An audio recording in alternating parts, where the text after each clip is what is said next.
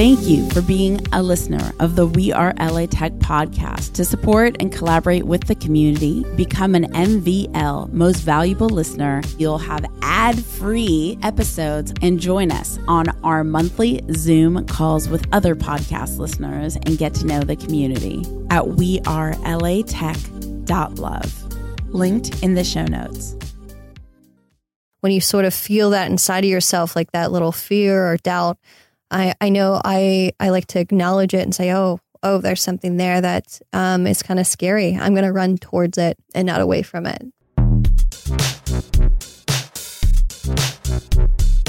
I'm Alex Blumberg, host of the podcast Startup, and you're listening to We Are LA Tech. Welcome back to another We Are LA Tech Crypto Friday special episode. I'm your guest host, Ira Herman, CTO of Coinbot, and we have an amazing guest in studio. Very fortunate to have her. She's done some incredible things. Uh, say hi to everyone, Tiana. Hi, guys. And what is your name? Uh, what's your company, and what are you working on? My name is Tiana Laurence, and my company is uh, Laurence Ventures. And I'm working on uh, blockchain technology and investing as usual. Um, I'm building out a gaming platform using cryptocurrency and blockchain technology. Amazing. And so I want I want to talk about that gaming platform in a little bit. Uh, but before we do that, when did you start Laurence Ventures? Laurence Ventures, I started last year as a uh, mechanism for doing more angel investing in tech startups, primarily blockchain, IoT, and AI. Very cool. So uh, the the super futuristic technologies are your everyday business. I think it becomes really powerful when you start combining uh, security and systems that are working together intelligently.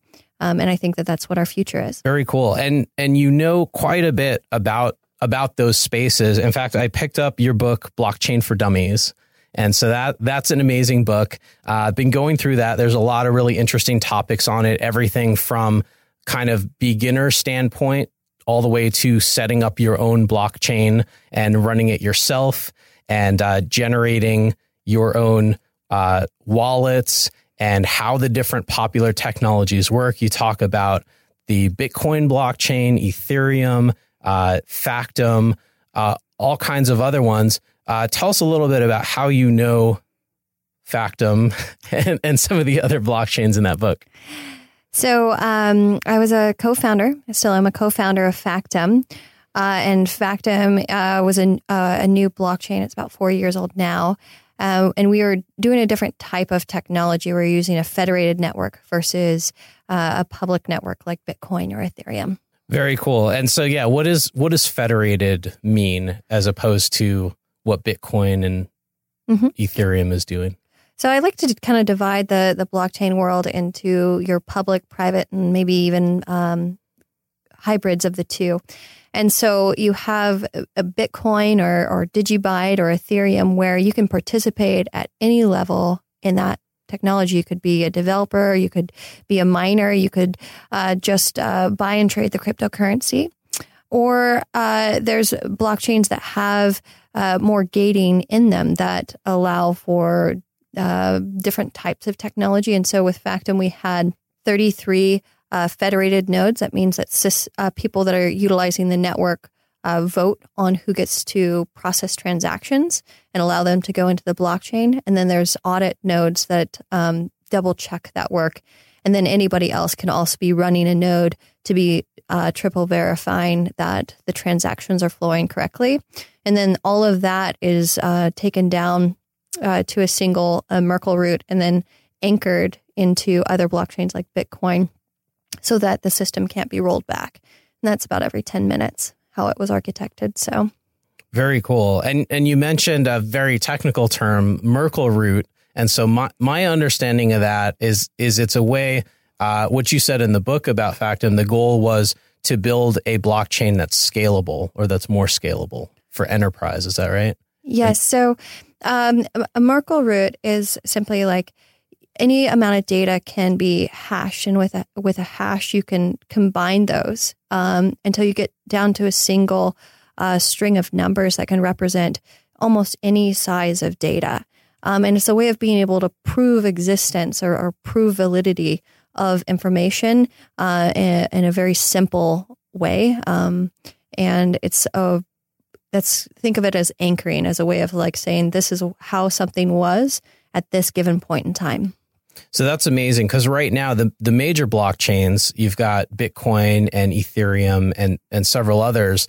They're as far as I know, not solving that problem of the more transactions that go in there, the bigger those blockchains are getting, and then any any server of the distributed ledger or what we call miners usually have to then download a whole copy of the entire history of every transaction that's ever happened and uh, and so what you're talking about is a way to summarize those transactions then so that you can contribute without having to download that whole blockchain? Yeah so most blockchains are structured as a single sort of like think of it as like a single data set that's like always growing in, in, in size over time. Uh, and, and Factom in a lot of ways is, is like that, but it's structured in such a way so it's like a, a blockchain of chains. So it allows users just to pull down information that they're interested in without having to pull down the full data set, which allows it to scale for commercial use. And uh, we pioneered that for uh, use with the Department of Homeland Security um, the Gates Foundation and large financial institutions that needed to put a lot of transactions in. So that's fascinating. So th- this is a technology and company that's up and running. This blockchain, uh, blockchains are up and running, and you've got the Department of Homeland Security, the Gates Foundation, and other enterprise level type of organizations using it. Yeah. Yep. Absolutely. Very cool. So that's and that's a very a very different kind of space from what you're working on now. So t- tell us what you're working on right now. Uh, everything I worked on at Factom was pretty serious, um, and I, I, loved it. It felt like every day um, the work that I was doing was important to the world. Um, and I decided with this this next phase in my life, I wanted to do things that were fun. Um, it's it's good to do important things, but it's also important to do fun things. Um, and I had come across this game called CryptoKitties. I don't know if any of you guys have played that yet. If you haven't, check it out. It's kind of odd and addicting and weird. And I may have some CryptoKitties myself. That's fantastic. I found it because I was um, I was trying to process a transaction on Ethereum and it wasn't going through. And I was trying to dig up why Ethereum was being broken. And um, I found CryptoKitties and I was kind of mad at first. I'm like, this is this is the dumbest thing ever.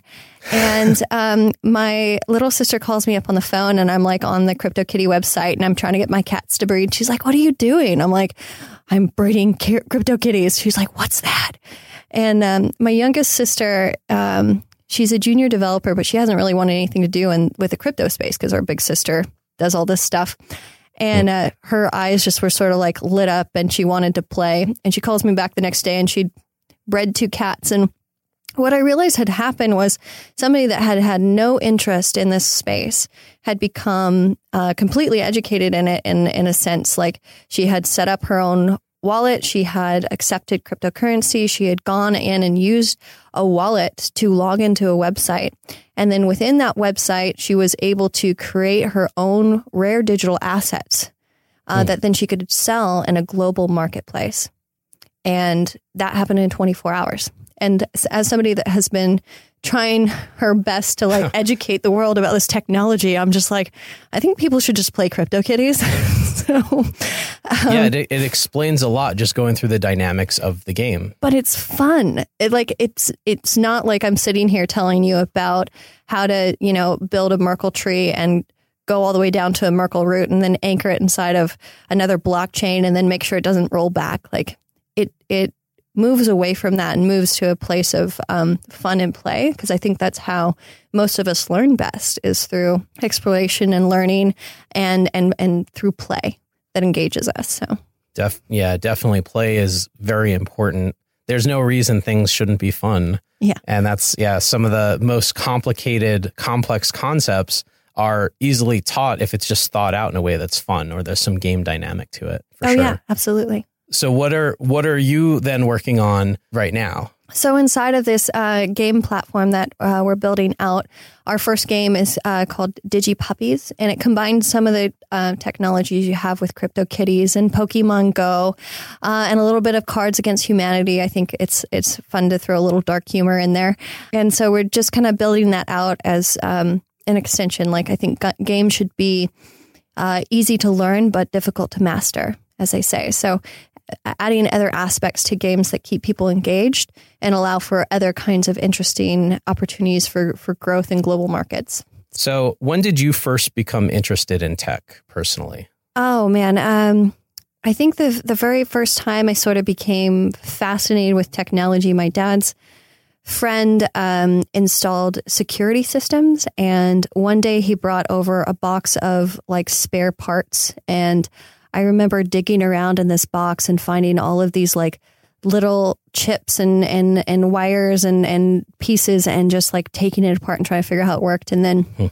After that, I, I took apart. Um, I don't know if you guys ever remember the little black and white radio televisions that are like four inches by four inches was the size of the screen. I took that apart. Oh and yeah, I had fixed I had one, a little portable TV. Yeah, it was portable. It had a little handle. um, yeah, I fixed one of those because it had had some cross wires. I took it apart and figured it out. Um, and I, I don't know. I probably was maybe seven or eight. I don't know. I was pretty young. Oh, cool. Yeah, that's uh, back when I was young. They they called what that like I would take things apart as well, and they called it being mechanically inclined. Oh, did Whatever. they? I think it was it was kind of pre some of the technology, uh, but same thing. I, I would take apart alarm clocks and uh, VCRs and even like VHS tapes and just ra- Yes. random things. And I big took apart mini VHS tapes. I was fascinated by that. I was like, how does it get the movie onto the black tape? yeah, it's it's amazing how that works. And there's so much tape that's spooled up, and Yeah. uh, and I even took apart like eight tracks. Uh, Mhm. I don't know if uh, if you've taken apart an eight track, but uh, a beta tape. it, well, what's oh a beta tape? Yeah. Oh wow.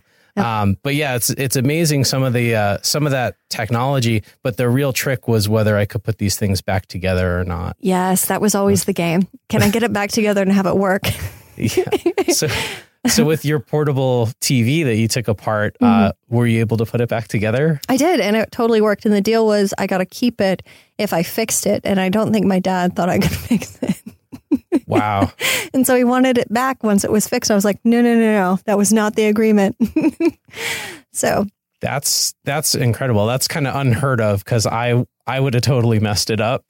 so um so how how did you figure out how to do that um, you know, um or that you could do that? I don't think it was a it wasn't a place where you had to ask permission. You just did. Um, my my parents were very, I guess, laissez faire. Like we we just were running wild Huckleberry Finn style, and I grew up on a ranch in the middle of nowhere, so it was sort of like find our own entertainment.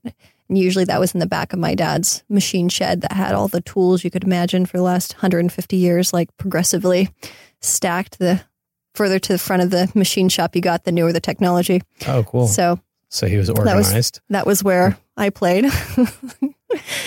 Very cool. And so you didn't you didn't have those boundaries basically, Mhm. but sh- I mean. I, I've failed a bunch. We were talking about about this a, a little bit before the show, and uh, you know, I, how I deal with failure, but it seems like you have this natural knack for a lot of things. Do you run into challenges? Um, how how do you get past that? How do you keep in the right mindset to move forward and learn? I kind of like to relabel. You know, when most people label something, there, you know, that maybe they label it as failure. I like to label it as like a, a learning opportunity. Like there's something here that I didn't quite understand, and so you keep on picking at that till you kind of get it. And I think the other thing is like when you sort of feel that inside of yourself, like that little fear or doubt. I I know I I like to acknowledge it and say, oh oh, there's something there that um, is kind of scary. I'm going to run towards it and not away from it. And I think that that progressively has helped me in my life. I mean, sometimes that has hindered me to run towards things I'm afraid of because there's there's usually a good reason that one is afraid of something. But you know, if you are always looking at something as a learning opportunity, it gives yourself space to make mistakes, to to fail, um, and that it's okay. That way, you don't get caught up in um, the self esteem stuff and that sort of that weird, dark downward spiral of like, oh, I'm not good enough, I don't understand, versus like, huh, that was interesting, let's try that again. That's amazing. I I love that. That's really powerful because yeah, you're making me think about even labeling it failure is not is not doing doing me any good. Yeah. Um, so it, it's a natural process. It's a learning opportunity. Uh, I really like that mindset. So you talked a little bit about growing up, and your dad had that workshop uh, with all these different tools and technology, and you were able to play in that space and learn and experiment. Uh, as you got older, how did you end up getting into business? My family has always been entrepreneurial. And so my parents encouraged me and my brother um, and another friend um, to start our own little company. We would go clean up job sites or plant flowers or, you know, make houses nice. Um, and so I started doing that when I was, uh, I think, 16. And it was kind of rough, like that first business, because um, the year before I had been working for this uh, landscape maintenance company. I think I made $3,000. And then uh, the little company I had with my brother, um, I think I had maybe $500 at the end of that summer. Um, but I had learned a lot and kind of got the bug like, maybe this is something that I could do. And then it wasn't until later, I think I'm, i must have been 22 uh, when I started doing other companies. It was during that the recession. Like, I think the recession um, for a lot of people made what the normal path was no longer accessible. And that hmm. was the same time like the iPhone came out, and I'm a big fan of Tim Ferriss. Like uh, that four hour work week book came out that finally right. talked about business as not just like a brick and mortar store, but as you on your laptop in a cafe in Buenos Aires. That's a possibility. And so I was like, huh, I don't like the idea of having to go up to a shop every day and, you know, punch a card and, and sell clothing or whatever. If that's somebody's passion, awesome. But I'm like, I want to travel the world and I want to, you know, build websites and I want to come up with new ideas. And so I started doing that. Very cool. And and you're based out of Austin, Texas, is that right? Yes, I have a place in Austin and a place in Mountain View. And in Mountain View. Yeah. Awesome. So t- Tim Ferriss is also, I think, in Austin. Is that right? Uh, I I think so. There's yeah. there's an interesting uh, scene that's kind of sprouted up out of there. A lot of innovation coming out of there. What are the uh, kind of the resources that you're seeing there? You know, Texas is a, a very interesting place, and I, and Austin is definitely my favorite place within Texas. It's just sort of a uh, get her done. like people, people are, are, are, are, creators there, and there's a whole um, a whole support system for creative endeavors. And there's these sort of like these little pods, like Portland, Oregon, is another kind of place where there's a lot of um, creativity, a lot of makers. And Austin's another place. There's a lot of creativity, a lot of makers. It also has a really interesting business environment that makes it a little more friendly uh, for taxes and employment and stuff like that as an entrepreneur. I think that's what attracts a lot of people to that area. Um, the food's great. There's a big music scene. Um, and it's beautiful. The weather's great. It's amazing. How often are you traveling? I probably live out of an airport. Um, a couple weeks out of the month, I think. I, I'm I'm consciously choosing now to be like, okay, I'm going to be in a place that I call home for at least a week at a time, just to rest, recover, get some other kinds of work done. Makes sense. And and when you're traveling, you have you have businesses or you have investments in, in each of these locations. What are what are you doing on your typical trip? Um, I do some uh, public speaking or advising. So I could be asked to go talk about blockchain technology and how it'll affect different industries. Is typically what I'm uh, being asked to do. So I do a lot of that. Um, uh, or I go talk to some of my startups, see how they're doing and what's happening with their technology and how I can support them. Or I'm listening to new startups tell me about their ideas and seeing how I can help. Very, very cool. And yeah, it, it's amazing that you're you're able to do all of that because it is it is uh, taxing to travel that much. And but it's one of those things where you're doing well, uh, you're growing technology, you're creating things. So uh, amazing what you're doing. As you were progressing in technology, you talked about your dad. Do you have any mentors or people who have kind of helped you along the way that you model? You've modeled anything that you're doing after or key books that you've read? Oh, yeah. Um, I think we are all like the products of the people that we surround ourselves by. Um, they say that you're the average of the five people you spend the most time with. Um, and so I've tried to be thoughtful in that, making sure that I'm surrounded by other people that like to create and grow. And, you know, my favorite books are um, The Art of Living. It's a, a very, very mm. old book about stoicism, but it's so fresh. You can get it on Amazon for like a couple dollars. It's a great book, uh, an easy read, but I feel like every time I open up that book, um, I only can read maybe a page or two, and then I have to like sit hmm. and chew on it and put it down. So yeah, I love those books are great. I it's love like that a book. Yeah. kind of. I'm going to meditate on this for the next day or two, yep. and then read another page. Ryan Holiday has some really great work around Stoicism too. Um, I really like coming back to some of these base concepts that let you sort of like deal with how dynamic our world is. If you have like this this base set of like how you deal with difficult situations, like we talked earlier about just labeling. How do you how do you think about thinking?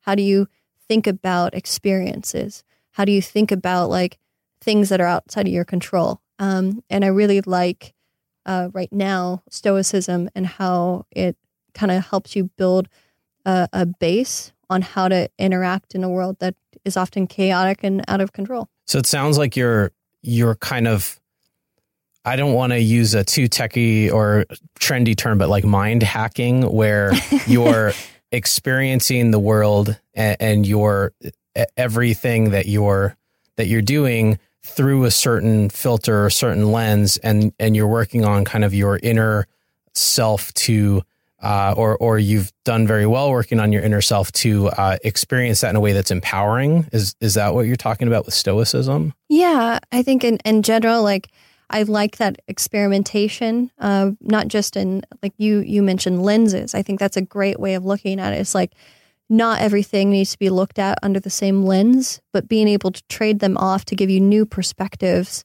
on what you're looking at. Um, but I, I do like that experimentation today. I got my first uh, IV bag of vitamins. They had an IV bag of vitamins. Yeah, so I've always kind of wanted to try it. It's like you you go. Um, I had heard about it in Vegas. Like if you uh, drank too much, you could go get an IV bag and they would pump you full of like rehydrate you and and, and give you vitamins. And a yeah, friend had told that's me popular there now. Right.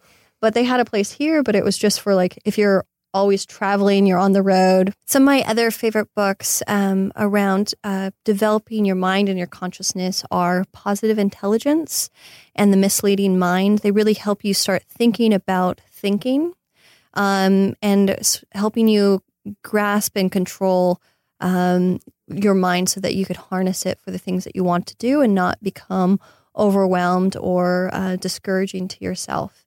Um, and some of the other things I found really helpful is another book called Six Pillars of Self Esteem um, that was written that sort of helps you have the the strength to to do what you want to do and live the kind of life that you want to live. Uh, I know, especially as women, that we can kind of get like beat down, and and we are are often our greatest hindrance in this world. And so, if we can we can control our minds and we can build up our self esteem, then we can do just about anything we want to do. That's amazing. And yeah, I, I'm excited to hear about those books too, because I haven't heard of those. And they're not kind of the typical ones going around in my circle. So hopefully they have audible versions because that's yes. how I read most of my books. They totally have audio audio versions and they're not techie at all, but they help uh, those of us that are techie that want to do big things um, do bigger, better things with our lives. Very awesome. Thanks. So you were talking about kind of optimizing your view and the way that you're experiencing the world and different situations and that that kind of lens or or kind of mind hacking uh, tell us a little bit more about that so when i first sort of like really got into entrepreneurship i realized like what are these these roadblocks in my life what are these sort of like these micro irritants that made it difficult for me to you know get that website finished or put out that ad campaign or you know, get a, a, chapter written in a book. And sometimes it's just like being present and being like, you know what, this chair is like really uncomfortable. I need to get a, a new chair. And so it's like acknowledging sort of those roadblocks. And and then when you kind of like progress far enough and you ask earlier, like, how often are, are you on the road? So I'm like, well, I'm on the road a mm-hmm. lot. So then it's like, how do you maintain that kind of productivity in the long term? So it's like, well, I try to never work on the weekends so that I always mm. can decompress and I don't check my email. And it makes people mad, but it's like I need that for me so that I can stay productive for life. and not just burn out. Um, and you know, I'm always trying to experiment with other things, whether it's like, um, you know, uh, taking vitamins via an IV bag or um, trying a new um, diet um, or uh, you know going to a spa or something like that, so that I am always working at peak performance Oh, um, wow. and trying to figure out how do I keep on improving on my performance and mental clarity. So that that's fascinating. You talked about because you you work hard. You you do a lot lot of traveling. Uh, you're up to a lot. And how is that sustainable? And you're saying it's important that you actually take your weekends. It's an interesting perspective to to take time off or take a break and kind of recharge and refresh, Yeah. and not just be go go go all the time past the point of burnout. Uh, that that that doesn't that doesn't work sustainably. So it's amazing to see see you implementing that and and using that effectively. Well, I took basically the time from September when I left Factom to uh, mid December, just pretty much off. I did a little bit of public speaking and a little bit of writing, but most of that time was just for me and trying to f- understand, you know, what did I want to do in this next phase of my life. I'm I'm 33 now, and this is sort of hitting the peak of uh, what it's possible. You know, what you know in a, a person's career cycle, like their 30s is sort of like this is a time that they make what they're going to make. Hmm. Um, and so it's like I wanted to be really thoughtful and conscious in that, especially if I could um, afford to take the time off. Amazing. So yeah, just being intentional about everything that you're doing and sounds like you're you're planning you're planning and strategizing and then creating that future. Yes. Is that right? I think I think that's important. Otherwise, we just sort of like we could show up every day and just be a warm body, or we can show up every day with some intention of where we want to go. Um, and if we're patient, we'll start to see that we're going where we want to go. Cool. Well, what's next for you? Um, more investing. Um, I think 2018 is going to be crazy, especially in the blockchain space. We're seeing a lot of really interesting developments as governments start regulating and figuring out how they want to handle this new technology. Um, and, uh, you know, building out my own company, the DAP3D and the DigiPuppy game. And, um, maybe uh, maybe we'll get that Ethereum for for Dummies book written. We'll see. Awesome. I'm looking forward to it. Yeah. And, and the DigiPuppies, of course. How- Digipuppies for sure. how do we uh, how do we keep up on that? You gave us the DigiPuppies website earlier, Mhm. which was digipuppies.com. Yep. Uh, do you have a personal website or how do how do people contact you on social or follow what you're up to? Uh, probably the best and easiest way to grab my attention is going to be on Twitter, and my handle is at Laurence Tiana. At Laurence Tiana Yeah. on Twitter. Okay, great. Well, thank you so much for coming on the show. I really appreciate it. And uh, thank you guys at home for listening and have a great weekend. Yes, you can now get your We Are LA Tech tee. You've all been asking for it. Just go to wearelatech.com slash shop to be a part of the movement to make Los Angeles the top city in the world for tech. Yes, we are number three. Let's get it to number one. We are latech.com slash shop. Represent. To join in the conversation and chat with me and other crypto enthusiasts, check out the crypto channel on the We Are LA Tech private Slack at wearelatech.com slash VIP.